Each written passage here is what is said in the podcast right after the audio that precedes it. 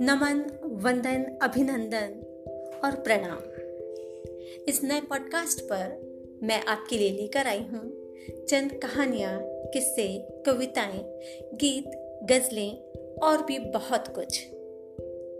जिसमें होंगे आपके ही दिल के जज्बात और कुछ कुछ मेरे अपने दिल की भी बात। तो सुनते रहिए मेरा पॉडकास्ट दिल से। अगर आपको पसंद आए तो प्लीज़ लाइक कमेंट और शेयर ज़रूर करिएगा।